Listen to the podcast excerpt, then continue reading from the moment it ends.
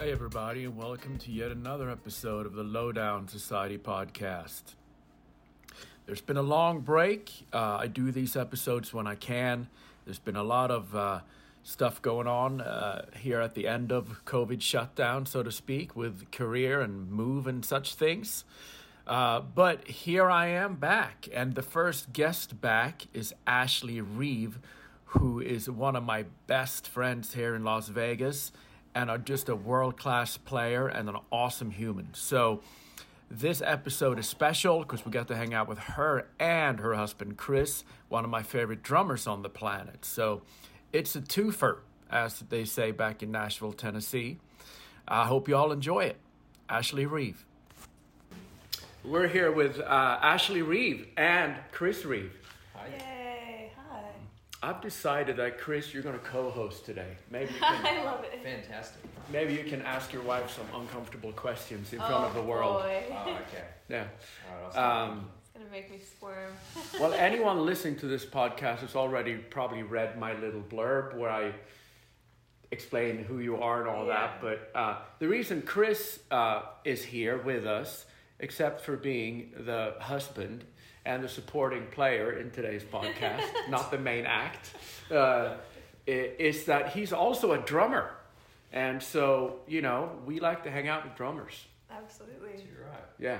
I knew of you, I think, I met Chris right after I moved to LA, and we played at a few jams together. And he quickly told me about you. So I heard so much about you before you and I met, which was at the NAMM show like 2 years ago, I think. Yeah, okay. But he told me all these stories of like bass nerdery because he knew that I'd be like into it. Yeah. Without like being too nerdy. Well, this is kind of too nerdy. But he told me, because at the time I was playing Sandberg TM5 basses. Oh, yeah. And he's like, my wife has one. It's such a good story, I should found it. And so let's start there. Oh, my Sandberg bass. I was on, we were both on tour, Chris and I, with Filter. Mm-hmm. And was it Sweden? Mm-hmm. We were in Sweden, of all places. And we happened to just walk into this really cute little mom and pop music store, which we always love to do and see what the local vibe is, and they had these bases on the wall that kind of looked like Fenders but had a little different logo, and I was so curious what that was all about, and I was like, oh, Sandberg, I've never heard of them before. And I just picked one up, and it was what I call a unicorn bass, where the moment you put your hands on it, it plays itself. Mm-hmm. The action was set up perfectly, the sound of it was incredible, it was just such like finely tuned bass. And he played it. He was like my litmus test. Well, let's see if my drummer husband can play it. He's actually a pretty good bass player as well. I wanted to get his vibe, and he was like, he sounded amazing. And I was like, there's something special about this bass. And we had to go play a show, put it down and everything, walked out, and then I couldn't get it out of my head, and I ended up taking a photo. Thank goodness I did at the shop. I took a photo of the serial number, so I knew exactly which bass it was.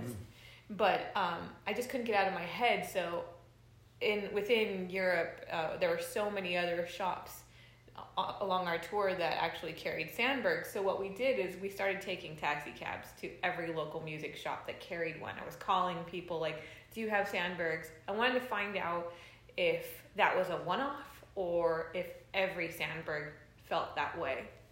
And what I found was they all played great, but there was something magical about that one bass. So I knew it was definitely a unicorn. So we ended up, ending the tour and everything. And by the time we were heading home, I just said to Chris, I was like, I can't leave without that bass. So I just ended up calling them, like, do you still have this bass, this exact serial number? And they're like, yeah, we've got it. Sent me photos and everything. I was like, perfect, send it to my house. So by the time we were on an airplane home, they were sending it to me. So the mom and pop shop in Sweden sent you your bass to LA? Yep. That's awesome. Yeah, and I still have it, and it's a fantastic bass. What is there anything that you like? What did you end up using it for? Because I know you play other stuff mainly now, but did it get used for something substantial after its lovely discovery? I just kind of used it for a little bit of everything. Mm-hmm. You know, it's such a versatile bass. I think I used it a little bit for Filter, and used it for anything that came up after that. Yeah.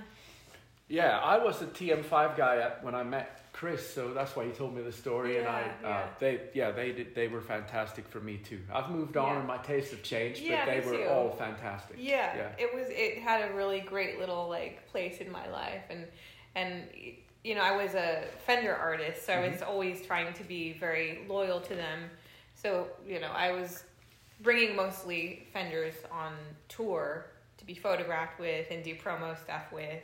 I like to stay true to my brand, whoever it is. And right now I'm currently with Dingwall, which I'm just head over heels in love with, just for so many reasons. But yeah, I've always been very loyal to my, whatever the one brand is. So, it's something I feel, it's kind of having a boyfriend, my bass boyfriend is Dingwall, Yeah. Well, that is a good segue, because I have seen promos with you for Dingwall, and I've just seen how present you are with the brand, and it comes across like you really love it. It doesn't come across like endorser doing their bit. Mm-mm. It's very heartfelt and great. So for me being a gear nerd,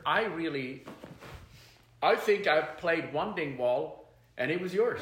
I literally had never put my hands on one, in spite of how big they are now. They're a very successful brand. Yeah. And, I'm sort of a metalhead at times, and they're super in that genre. They're a big deal. Yeah. So I know what I've seen, and I know I've seen interviews with Sheldon and how the physics of it all works. But again, I like to come at it from the sort of emotional aspect. So what was it so much that you loved about them that they've become your bass boyfriend?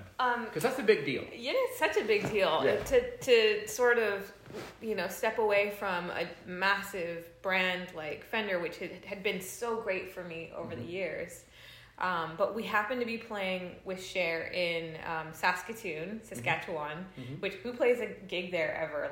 When are you ever in that part of Canada? Yeah. It was such a rare opportunity. And I knew that their factory was there.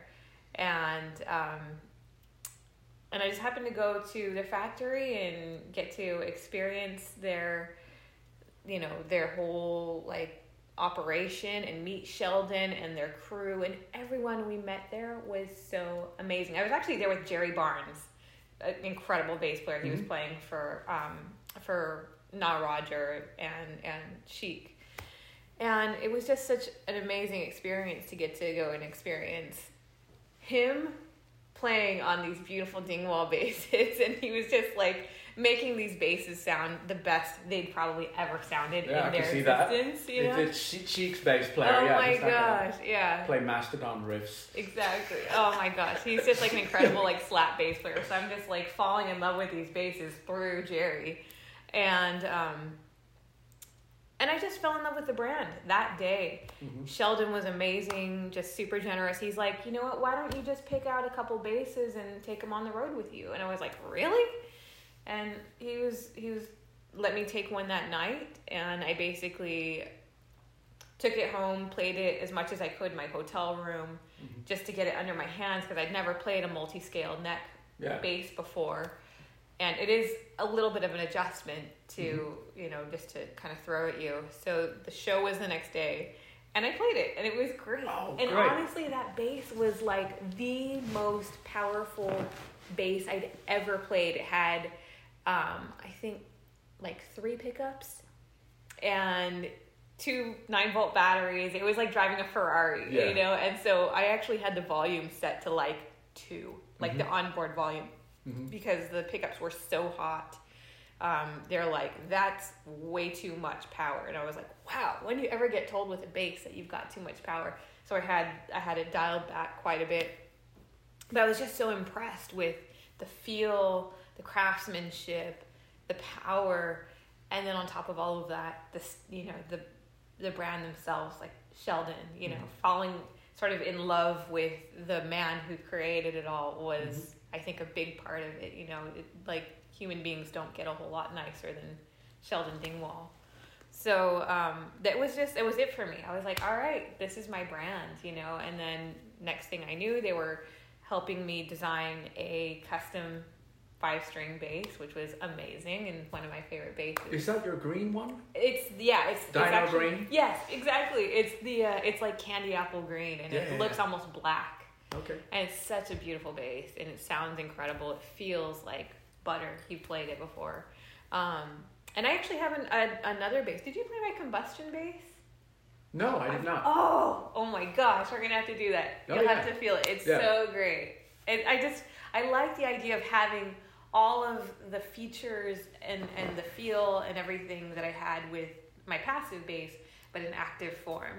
So that combustion bass has all of that, but like the horsepower as well. So my follow-up question then is, one of the first thing that Chris told me about you, about like, I love playing with my wife. She always has like this really warm, woolly, old school sound. Like a lot of times. That's what you said, I think, when we first met. Yeah. And so Dingwall is associated with the opposite. Totally the opposite. So you playing them, like, did you feel like you sounded like you when you played it that first night? Did you get that woolly, pretty much Ashley Reeve warmth? I had to just be strategic about it, and I pretty much dialed back the treble and the mid all the way down. Okay. So it was just like, get rid of all that top end. It's just like this tubby, thumpy, fuzzy, warm sound, but just so much power behind it. And and I play pretty close to the neck, sometimes almost on top of the neck, like so far up so that it's like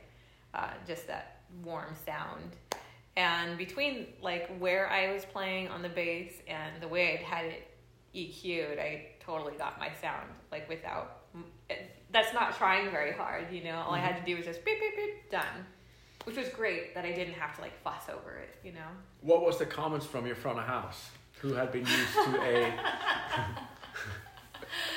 Well, it was, I think it was so much more power than he had expected. Yeah.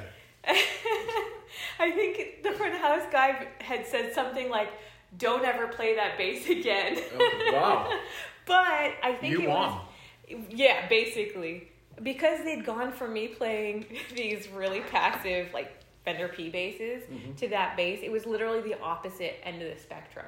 But the basses I'm playing now would be totally perfect because they're passive and they get that really old school vintage sound, and I think it would just fit in perfectly. You discovered the brand while you were out with Cher. So I've not seen you play with Cher in person. Sadly, I hope I get to soon. But what I'm thinking about her is she's one of those amazing act, just like American legends, like Ray Charles and Elvis Presley, where they don't have a genre, right? She's not a pop singer or a gospel singer or a... She's just Cher. So she sings ABBA songs now, and she sings bluesy songs, and she has, like, you know, a techno hit, you know, that everyone knows, sort of techno-y, clubby. So... Yeah. For you, playing a gig with that many genres, which first of all must be freaking awesome. It's second of all, how do you navigate that as far as your gear, your technique? Do you just sort of keep your sound throughout the genres? Yeah, I do. I usually have like one or two basses I'm using with Cher in particular, because she's got a few different tunings. We'll have like standard, and we'll have like a drop down tuning. So. As far as that goes, it's pretty straightforward. I'm trying to keep all the levels similar between the two different basses. I'm not really messing with anything that much EQ-wise. I might just have like a little like pickup switch. And that's probably as far as I go. Because I feel like so much of it is in your hand. Oh, totally. So it's literally like, okay, if this song is like a more disco, like bright song, then I'm going to play it further back on, you know, the bridge and just have it like be a little bit more bright. If it's more of like a ballad, something that's a little more like warm and soft, then I'm going to be playing higher up on, you know, the bridge or on the towards the neck. Oh. And just kind of, so yeah, I feel like I've basically like, you know, molding my sound almost on my hand placement. Mm-hmm. And then how I play it, like, with my fingers. Like, sometimes I play it almost, like, it sounds weird, but almost, like, on the side of my finger. Because mm-hmm. you just get a little bit more of, like, a meat yeah. sound rather than, a callous like, nail. You know? Yeah. yeah.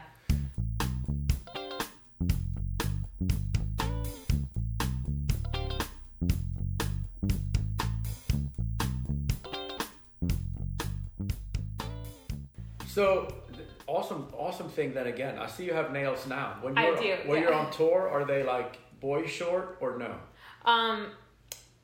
It depends on the band because with Filter, it's all like picked sound, but I don't like using picks that much. Oh wow! So I actually just grow out my nails and use them like a pick. And I just do like a double stroke kind of thing. So if it's da da da da da da, I'm just going da da da like. Da, yeah. da, da, da, da, da, da, da, da, and basically, like, that's my technique. That's so super interesting. It looks really weird when I'm playing. It looks, someone once dubbed it The Flipper. Okay. So that's basically, like, my built-in pick. Yeah. But then if I'm playing on the road with someone like Cher, I don't really need that sound per se, so I'll have my nails shorter. Wow. That's a trip. I mean, the flipper. The flipper. Yeah, we might have to take like a quick cell phone video of that I can post because you did a great little demo. It's just so great that you found a way to incorporate your nails and because you don't like a pick, it's like double. It was my little workaround. Yeah. And I mean, maybe that was like sort of like a lazy workaround, but for me it just worked. I just don't like the feeling of having a pick. I never liked it. I tried to work on it and it just wasn't for me and I figured out another way to get that same sound. That's so cool. Yeah. The Cher gig, since we're on it, how long have you been on that now? Coming up on 4 years now. Okay. Yeah. And how did it come about? Last year, like, seems like it barely counted because we were all, like, you know, in our homes. Yeah. How did that come about? And that's, like, the cliche, how did you get the gig question? Sort of.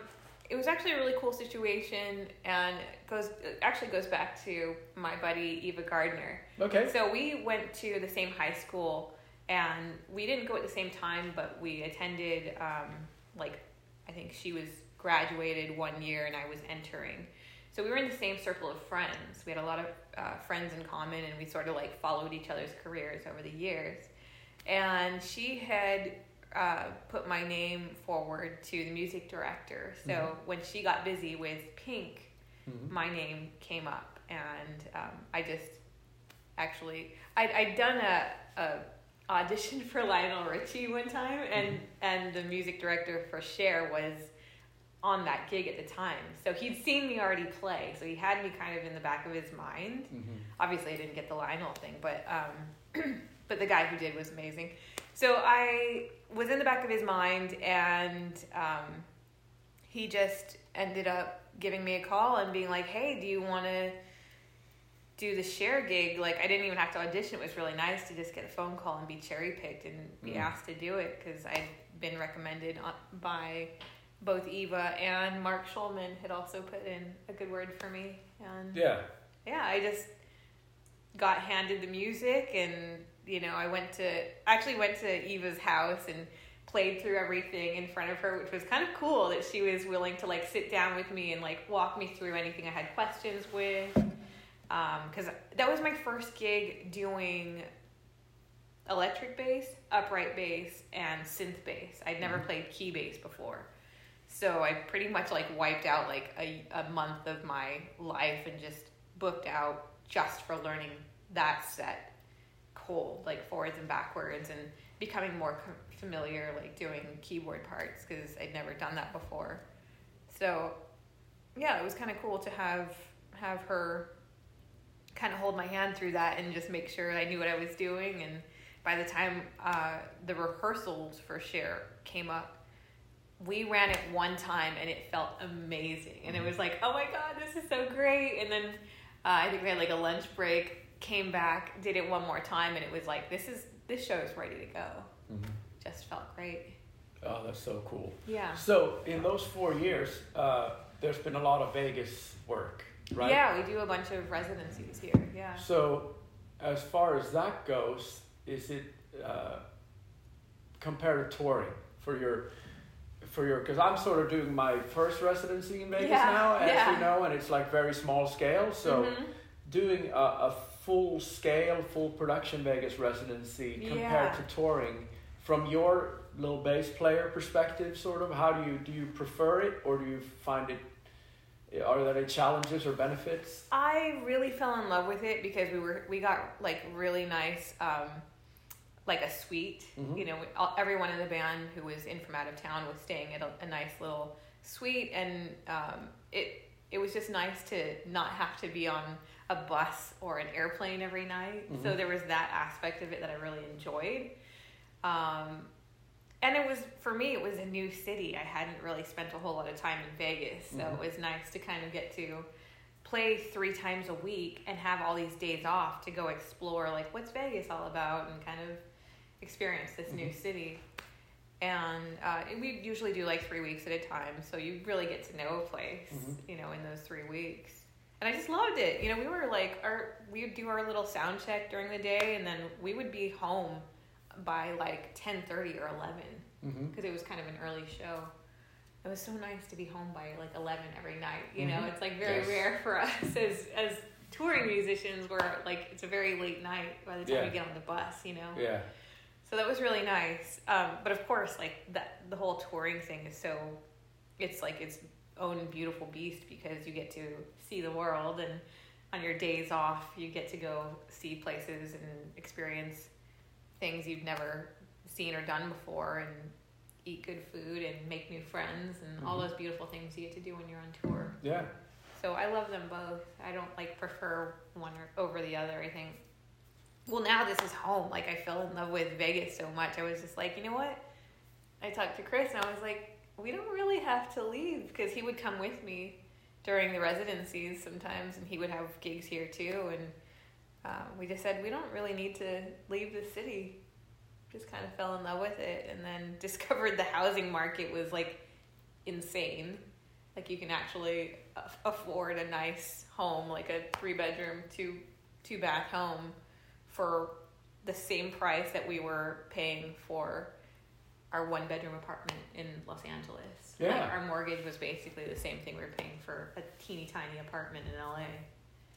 So the LA thing, and this is sort of what I don't know if I told. No, I think I told Chris the other day. This is like one of my sort of big things I've been wanting to talk to you about. Yeah. LA obviously is a place that people from all over the world, musicians from all over the world, come to work with the best people or on the biggest gigs or whatever.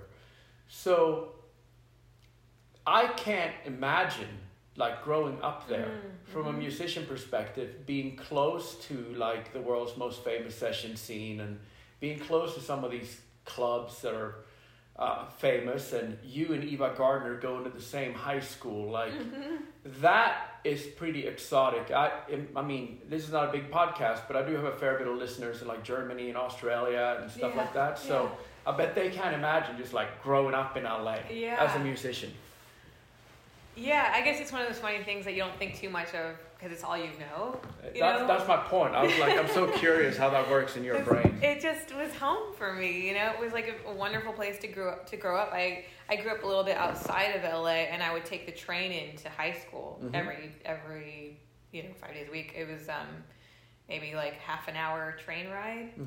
So yeah, I wasn't that far outside of LA, and once I was old enough to drive, you know, I would gig in downtown LA or wherever the gigs were, in Santa Monica, and I eventually got really into like Latin music. I was really into the Latin scene. I thought that I wanted to be a salsa bass player, and you know, I did 4 years at Cal Arts. Like, that was my focus while I was there. I was really into the whole like Afro-Cuban and salsa scene. So yeah, for me, that was like a big part of it, was just sort of cultivating my foundation for what I thought was going to be a career in Latin music. That's super interesting, because that would be something that you couldn't really do in a lot of cities. Like, definitely the right place for that. Yeah, yeah. And on that note, I remember something Chris told me. I think I might be wrong, but early on, you have worked on a TV show, right? Like, oh, yeah. Yeah. It was called Los Noches con Platanito, and it was hosted by, it is all in Spanish, and unfortunately I don't speak Spanish. I should. I'm Mexican and Puerto Rican, but I didn't learn growing up. I didn't really get spoken to in Spanish, so I didn't pick up the language. I know a little bit, you know, I can like understand how to like order my food at a Mexican restaurant, you know, if I have to. Yeah. But yeah, that show was really cool because it was kind of my first experience doing like bump in and bump out, you know, for like a TV show, like doing these quick little snippets, you know, like you're doing some little, it's all charted and it's like da da da da da da. It's like, oh my God, you really have to have great reading chops. And for me, that was like one of those like aha moments, like, oh my gosh, going to school and learning how to read was all worth it, you know? Yeah. So yeah, I think that was a great experience just to kind of like sharpen my tools and put my reading to use, you know, it was kind of cool. So now that you've done a lot of rock and pop tours where it's a lot like, here's the music, learn it. Do you find your reading chops are still like there? Oh yeah, actually, you know what? It's so funny. I've been appreciating a lot more recently because we've here in Vegas, there's such a huge like cover scene, and when you're charting and learning songs, I've found that like being able to read makes charting a lot faster, you know, and being able to like play an idea and then write it down. I'm like, I'm not going to remember that, and I can just literally verbatim write out whatever it is, you know. Which doesn't always translate if you have to play it in a different key, you know, like I've been trying to work on the Nashville system, which you helped me with, which was really cool. So I'm trying to like sort of translate, you know, I'm basically trying to take the Nashville system and my like handwritten, very verbatim system and like meld those two worlds together. So I have a chart that I could easily transpose to something else, but still an idea that I know exactly what I'm doing. Yeah, you know? That's incredible. If you're that fluid of a reader where you can read TV charts like no problem off the bat, and then you have the Nashville thing, that's insane because you're gonna be able to just anything. Yeah, I hope so. I find that to be very uncommon sort of combo. I mean. Yeah, so that's cool. I mean, I feel like it's one of those things you're always working on, and it is something like you have to use or you lose it, you know. But one of my favorite things, I always talk about this, like if I felt like I needed to like brush up my chops, I would like read the book from Evita, which is like in all kinds of different like you know, time signatures and key changes, and it's a really tough read unless you know you kind of know what you're doing. So yeah, that was like one of my favorite ways to practice and kind of get my chops happening again. Yeah, I felt rusty. Yeah, you know, but now it's easy. I just we've got like really great. I use a program most people might know about already called Fourscore, and I just am able to like on my iPad just easily reference like. Whatever song someone may call on a gig, it could just be like because here there's so many. Request gigs, and you know it's like you have to be able to fly by the seat of your pants, and if someone's going to request like Welcome to the Jungle and you can't remember off the top of your head how it goes, it's nice to just be able to like you know search for it, and if I've got a chart for it, it just pops right up, and it's nice to be able to just you know fly by the seat of your pants and still feel in control.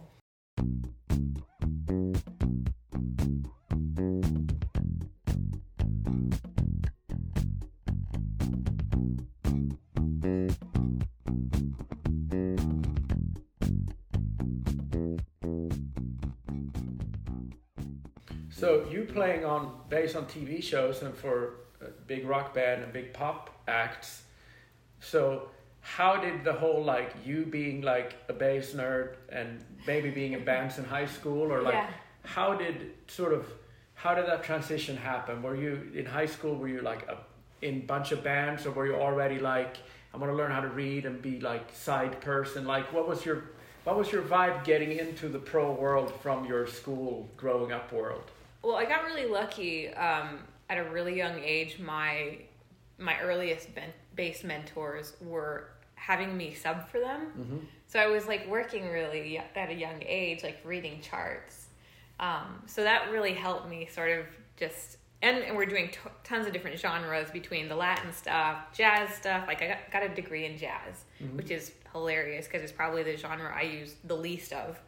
But it's great to have that background. You know, mm-hmm. I think we use the theory from all of that for everything. Mm-hmm. So yeah, it was nice to have like a, I guess, you know, I played in an orchestra, I played upright in an orchestra. It was nice to have all of that, you know, in my tool belt. I felt like it was a good, well-rounded education to kind of attack a little bit of everything. I feel like so many of us in the bass world, like you have to be able to say yes to anything, mm-hmm. to be able to do anything. Mm-hmm. And even though I thought I was going to go into like the Latin world, I kind of felt like I didn't fit in because it had like a little bit of like a machismo vibe, and like I didn't speak Spanish. I was female. I was really young. I wasn't playing like on an upright baby bass at the time. I was just using like an electric bass. Mm-hmm. I just kind of felt like odd man out. So I sort of like migrated into like singer-songwriter world, and then that sort of developed into like rock world, and that developed into pop world, and that's kind of like where like the world I've been living in ever since. And it was all just sort of like a natural progression. Mm-hmm. So the other names that one can Google and find is obviously we already mentioned Filter, so let's hop on that one. That's like how did that come about?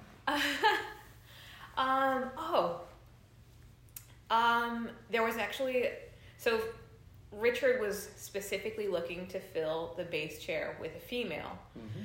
and the first bass player he called was Nicole Fiorentino, who's my friend, female bass player friend who lives in LA. She's awesome, super sweet lady.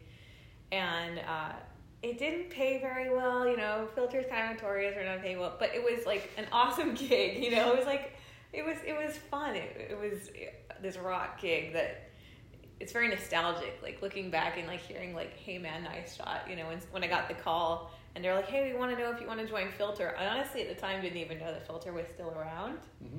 And I was like, "You mean like Filter, hey man, nice shot Filter?" And they're like, "Yeah." I was like, okay. You know, and I just figured I've got nothing to lose. It would be really interesting. And I try to like take every opportunity that comes my way that's maybe worth doing and getting something out of. And that's where I met my husband.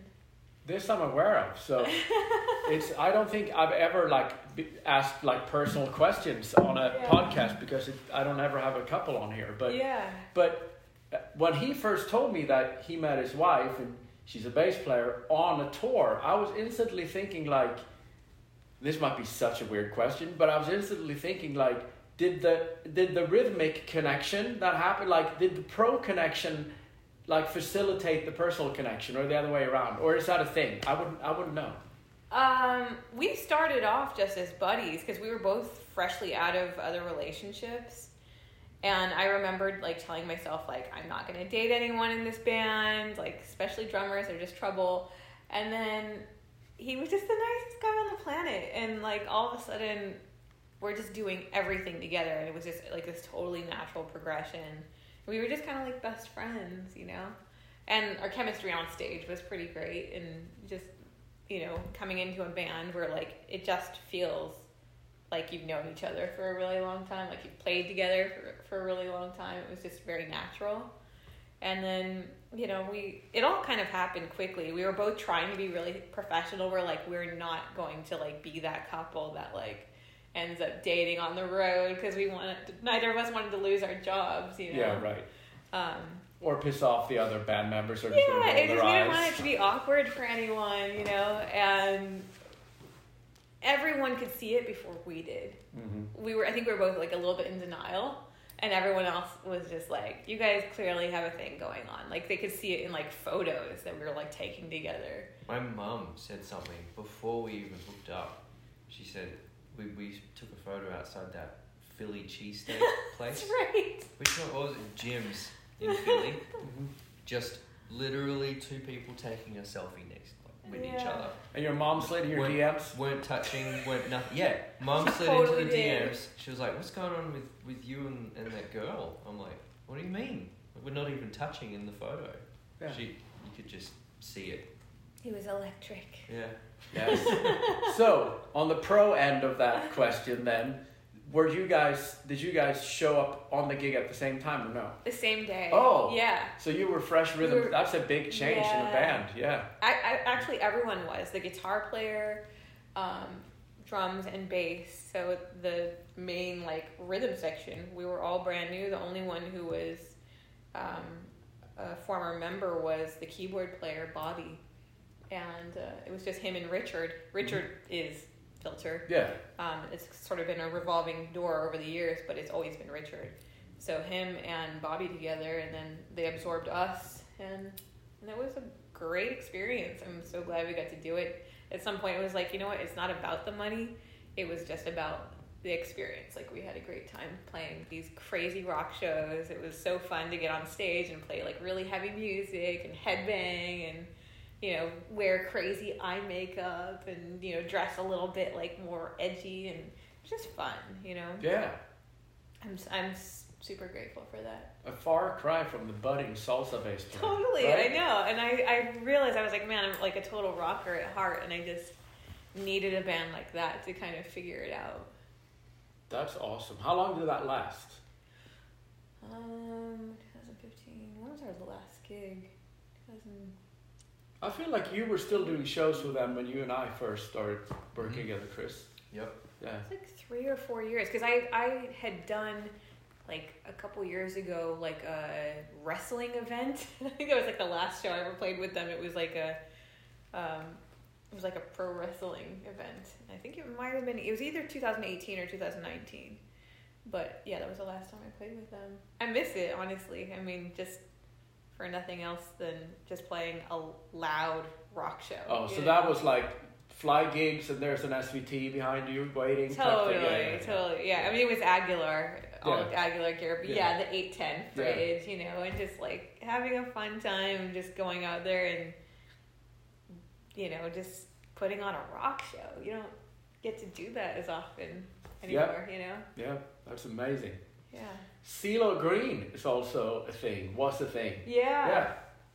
And he's another one, kind of like Cher, where he had so many genres. He had a Motown thing, and he has the thing that made his experience so cool is that CeeLo's a big fan of every genre. He's a fan of metal. Mm-hmm. He's a fan of Motown. He's a fan of a little bit of everything. The guy is so well rounded as a writer that was a really cool thing to inject into the shows. So we got to do a little bit of everything. Mm-hmm.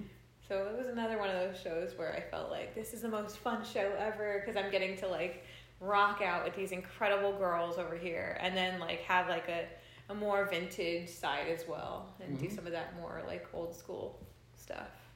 Yeah, I can see that being a pretty bass intense gig. It definitely was. Yeah. Yeah. How was preparing for that? Same type of situation as Cher, only without the former bass player holding your hand? We had a lot more rehearsals. Yeah.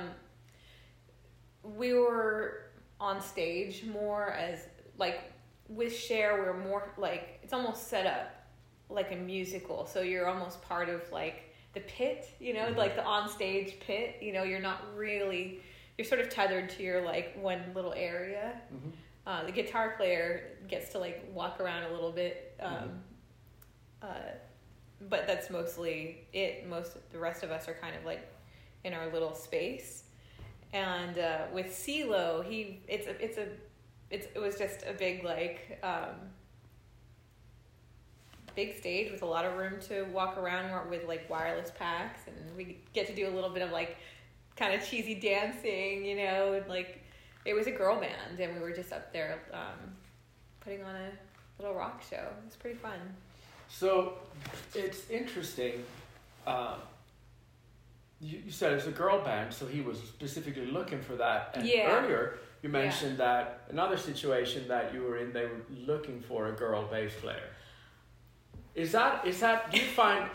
I find, first of all, and I think I mentioned this, since I've lived in LA, which is now close to 4 years, I find that the resurgence of female bass players in LA is so inspiring. Mm. Not that sex matters, and it should never have, but it have, and there hasn't been enough. That's just what it is, right? Yeah. And I find a lot of female bass players not only play with less ego. I'm totally making a generalizing statement from what I feel, very personal. You can hate me in the comments. But there's less ego. Sometimes there's deeper groove because of a commitment to music rather than showing off a lot. Mm. And I also found a lot of the females are just way more forward with their look and their moves on stage. There's I'm going to be the chick that I am when I'm going out to the club. I'm just going to do it at my job. And that as a guy, I go, well, I love that shit. I want in on that shit, you know? So that's just what I have experienced as I moved there. Coming from Nashville, that has some really fine female bass players, but not at all the same level of, look at me, I want to blow you out the water, motherfucker, type thing. You know? Quite frankly. Yeah, interesting. So, but you have definitely... you have been in a few situations where they were looking specifically for female musicians. Every major pop gig I've had, they were looking for a female specifically. So, and it's funny when people are like, "Do you ever feel it's tougher as a woman in a man's world?" Which is a funny question to be posed, but. It kind of has worked out to my advantage, and not to say that you certainly cannot rest on the fact that you're female alone, because oftentimes, you may show up to a cattle call of all women, but there's 50 of you. Mm-hmm. So you can't, it's not just you got the gig because you're female. It's that was how you got in the door, but you had to be able to play the parts. You had to have, you have to bring it still. It doesn't mean that, that was your ticket in. So, I guess it's one of those funny things where it's worked out for me. Mm-hmm. I can't say that it's ever been tough in that way. Getting the gig has always been, I guess if you're getting asked to do the audition because you're female, you're instantly cutting off half of the competition. Mm-hmm. Yeah, but I also noted you said earlier that the salsa scene, when you were in it, had a fair bit of machismo, in addition to you not speaking Spanish and stuff. Mm-hmm. So that also was on my mind when I asked that question, it's so nice that it worked out to your advantage, right? When sometimes it's this is not the vibe. Yeah, and that was such a disappointment too, because I was so excited about it and I was very passionate about that style. And now it's kind of I feel like I'm a different person. I'm a lot more confident, and I feel like I wouldn't let that get me down, and I feel like I would have approached those situations differently. I think I would have injected a little bit more of myself into those social, fragments, and tried to make more of a point to be included and let them know that this was really important to me. But that's all right, because everything happened the way it was meant to, obviously. But it's I don't want to say that I feel like I've got an advantage because I'm female. I don't think of it that way, because we're all. There's a really wonderful community of female bass players in LA. There's a really wonderful little community of bass players here in Vegas that I'm just starting to get to know. So there's still a fair bit of, competition, I guess, but it's also a really great community, and you really get to support one another. And I always try and do my best if I can to sub as much as I can to other female bass players, because we really we've got to have each other's backs, you know? Love that. Yeah.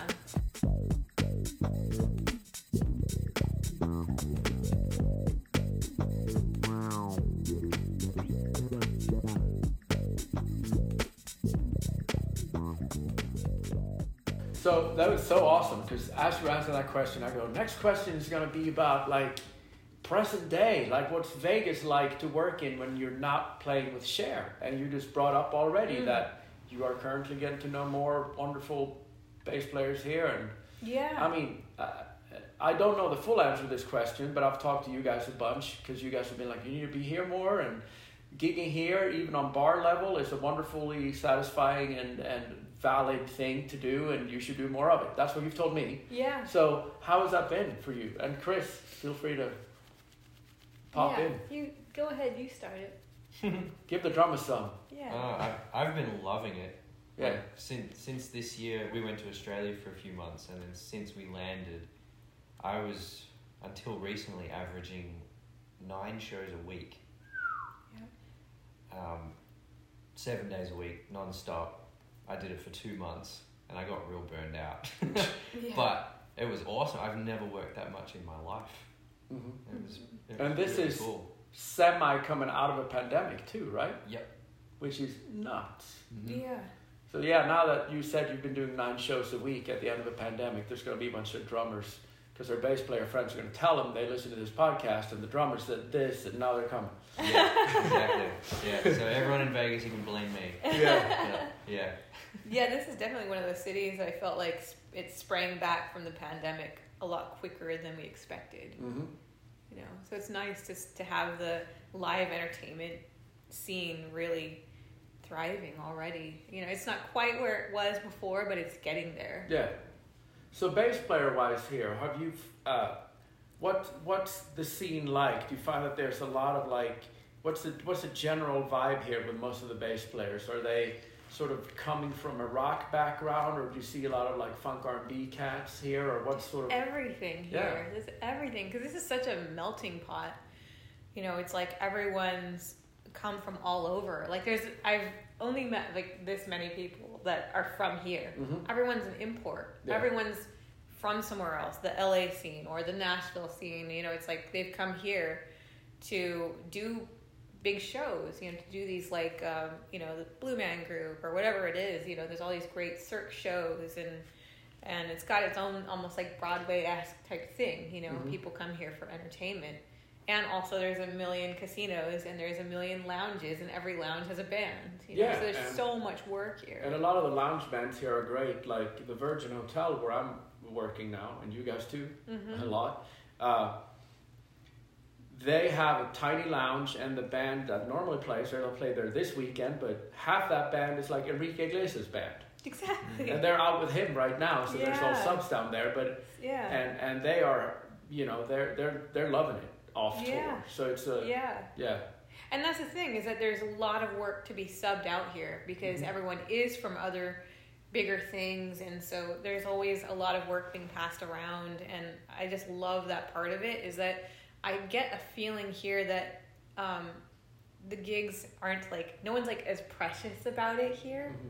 Whereas like I felt like in LA, any gigs that anyone got, it was like we're clinging to it, and like it was just something to like, you know, hold on to and not let go. And here it's like there's enough work going around, it's a lot more fluidity. Mm-hmm. You know, so it's nice to be able to like, you know, I can sub for you, or I can mm-hmm. go do a totally random thing over here. I can, you know, like Sunday nights are like a country night. It's like there's a little bit of everything here, so it's a really good thing to be well rounded here and be able to say yes to anything. Mm-hmm. You know, any style, and a lot of it is covers, and you get good at doing loads of different covers, whether it's, you know, funk and R&B or rock or classic. Mm-hmm. You know, you just, it's kind of sharpened my belt as far as like, sharpened my tool, just kind of reminding me how to play everything. Because mm-hmm. it's easy when you're playing with an artist to kind of get tunnel vision. Oh, totally. You're playing like the same set every night, and you sort of forget how to be a musician in a way. I know it sounds terrible, but you forget how to be creative and how to sort of let go and let your hair down and be okay with taking risks, because you're playing the same thing every night. Mm-hmm. You know, and I feel like we have a little cover trio here that we play together in, and I never know what we're going to play. And that kind of terrifies me, mm-hmm. and that's why it's such a great exercise, because whatever we're doing that night, everything's like an audible. We'll play things completely different style-wise. We'll like morph things. We'll have these great little medleys, and it all happens spontaneously. So you never know what you're gonna get. Mm-hmm. It's always a little bit like, oh my God, what are we gonna do? And it just happens organically. It's a little bit like magic, mm-hmm. you know. And I love that we get to do that and not care that much. There's a level of sort of just letting go of control. Yeah, it's certainly not TV bumpers, right? No, it has totally. To be 14 seconds exactly. and, it's the opposite. It's the opposite. Yeah. It's like just letting it go, letting that control go and, just letting it take you wherever it's meant to go. When it comes to your, the Cher gig, is there, I don't know if there's anything you are allowed to talk about or probably not. Depends on what the question is. Okay. Is there ever going to be more Cher gigs? Oh, gosh. That's one of those questions that I don't really know the answer to, and I wish I did. I wish I could tell you, mm-hmm. but I actually don't know. Okay. Yeah. It's one of those, I really hope so, because that would be amazing, because we actually got pulled off the road, like many other artists. She was not half retired when the pandemic started. You guys were out there with an ass. We were going hard. We were last year was supposed to be, one of our, most lucrative years. We were mm-hmm. meant to be out, again, with Nile Rodgers and Chic, and had a whole tour planned. We were doing a national thing at the time. And we got pulled off the road. It was we got told, you're going home tomorrow morning. And it was I was devastated. I just knew from that moment forward that it was going to be different. Mm-hmm. Life was going to be different. I just remember sitting in on the bus being told we had to pack our bags and everything. I just started bawling. I'm the crybaby. And I was just aware in some weird way that things were going to be different from that moment on. And look, we had to sacrifice a year of our lives, really, Since you guys got, you had to disappoint some people that had tickets to a lot of shows. Right. And because Cher seems to be the type of entertainer, you're not around as long as she is unless you really care about the people that listen to you, right? Yeah. So it just feels like, unless she's got on a completely different vibe during the pandemic, it's I don't miss this shit at all. She's going to want to satisfy the people that got disappointed. Yeah, that wasn't her fault. I really hope so, because she is someone who is always up to really cool projects, whether she's saving elephants or she was doing Joe Biden's campaign, mm-hmm. still performing out on the road with him. She's always doing cool things, and that's why I feel maybe we're not done, but I really have no idea. I'm certainly not her spokesperson. I have no idea what they've got planned for next year. I love the idea of it not being over. She's an enigma. Mm-hmm. She just keeps going and going, and she's amazing. She's in incredible shape. She sounds amazing. She's up there dancing, looks great in her little outfits. She's a superhero, basically. Mm-hmm. So it would be really awesome for that to continue, but at this point, we're all just waiting for the green light, So speaking of that, whether that happens or not, what will be your wish list? You have got, between Cher and CeeLo and Filter and the covers here at these casinos in Vegas, which to some people listening in a small town in Germany might sound like the coolest thing ever, Yeah. If you just get to be unashamedly, ask the universe for the coolest gig on the planet that you don't have. I'm not saying you don't have the coolest gig on the planet. No, the coolest, my dream gig. What would you like to do? I would love to be doing a late night show. Mm-hmm. That's always been, a dream of mine. Because mm-hmm. you get to do so many different things, so many different genres. It's your whole life in a little tiny, concentrated mm-hmm. morsel, bringing together all the styles that you've experienced, and it just seems it'd be so much fun. And I think going back to the Latin TV show that I did, mm-hmm. that showed me I love doing that type of work. It mm-hmm. was so much fun, and I was actually subbing for my friend Jen Oberly, mm-hmm. who's also my friend, doll. Your friend and a badass. I love her so much. We're big Jen fans. So she recommended me for that. Mm-hmm. I was subbing for her, and it just opened up this whole other channel where I was whoa, I really love doing this. This would be so cool to do, as a full-time thing, because you're not touring. You get to be in one place, which is nice, mm-hmm. to get to have something in your backyard that is you know, it's just a little bit more secure, mm-hmm. you know, to know that this is my late night show and I'm going to be doing this for a little while. Like, I love that idea mm-hmm. of just having something that's always changing. There's mm-hmm. always new music, new guests, you know, it's like you're on the edge of your seat the whole time because it's literally going to be a different show every night. I love that. Well, you put it out there very clearly when I asked the question. Yeah. So now whoever needs to know has been told. I would love that. Telepathically. Yeah, let's make it happen. World. The one thing I always thought about, if you're on a late night TV show, because me being from a different country, a lot of the stuff I did over here with certain artists, nobody could had a way of seeing it, or it wasn't always on YouTube. Or so I just figured if you're on a late night TV show, people you love that live really far away can see you every day. Mm, so that's true. Like the added benefit I've thought of. That's so like, true. Yeah, you know, like if you have a grandma or whatever and they live yeah. somewhere else, you just go, well, just I'll be there tonight. You stare at me. That's like yeah. the benefit, I feel like. Yeah, that's like the ultimate dream for me, I think. Yeah, there's been some late night bands too that have really. I mean, from a bass perspective, I feel like that have been, you know, Will Lee certainly, you know, mm-hmm. his, I don't know how long he was on the Letterman show, probably 30 or 20 years. Yeah.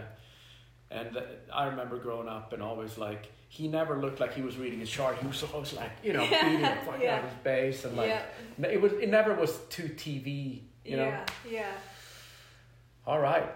We covered all of it, didn't we? Awesome.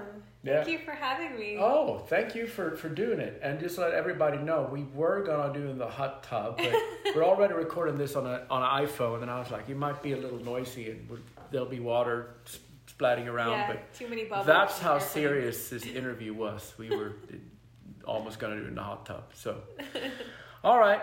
Well, we'll catch you guys next time, and thanks to Ashley and Chris. For this. Yeah. That cutie. Yes. And for letting us use your home. Oh. Because everyone else got to use it too now. They're That's tired awesome. Of like me talking to people in coffee shops and stuff. So anytime. All right. Thanks. Thank you. Hope you guys enjoyed this hang with Ashley and Chris Reeve. I actually have quite a few episodes recorded that I just need to edit. So I am very much hoping that there won't be such a long break before I get those going for you guys.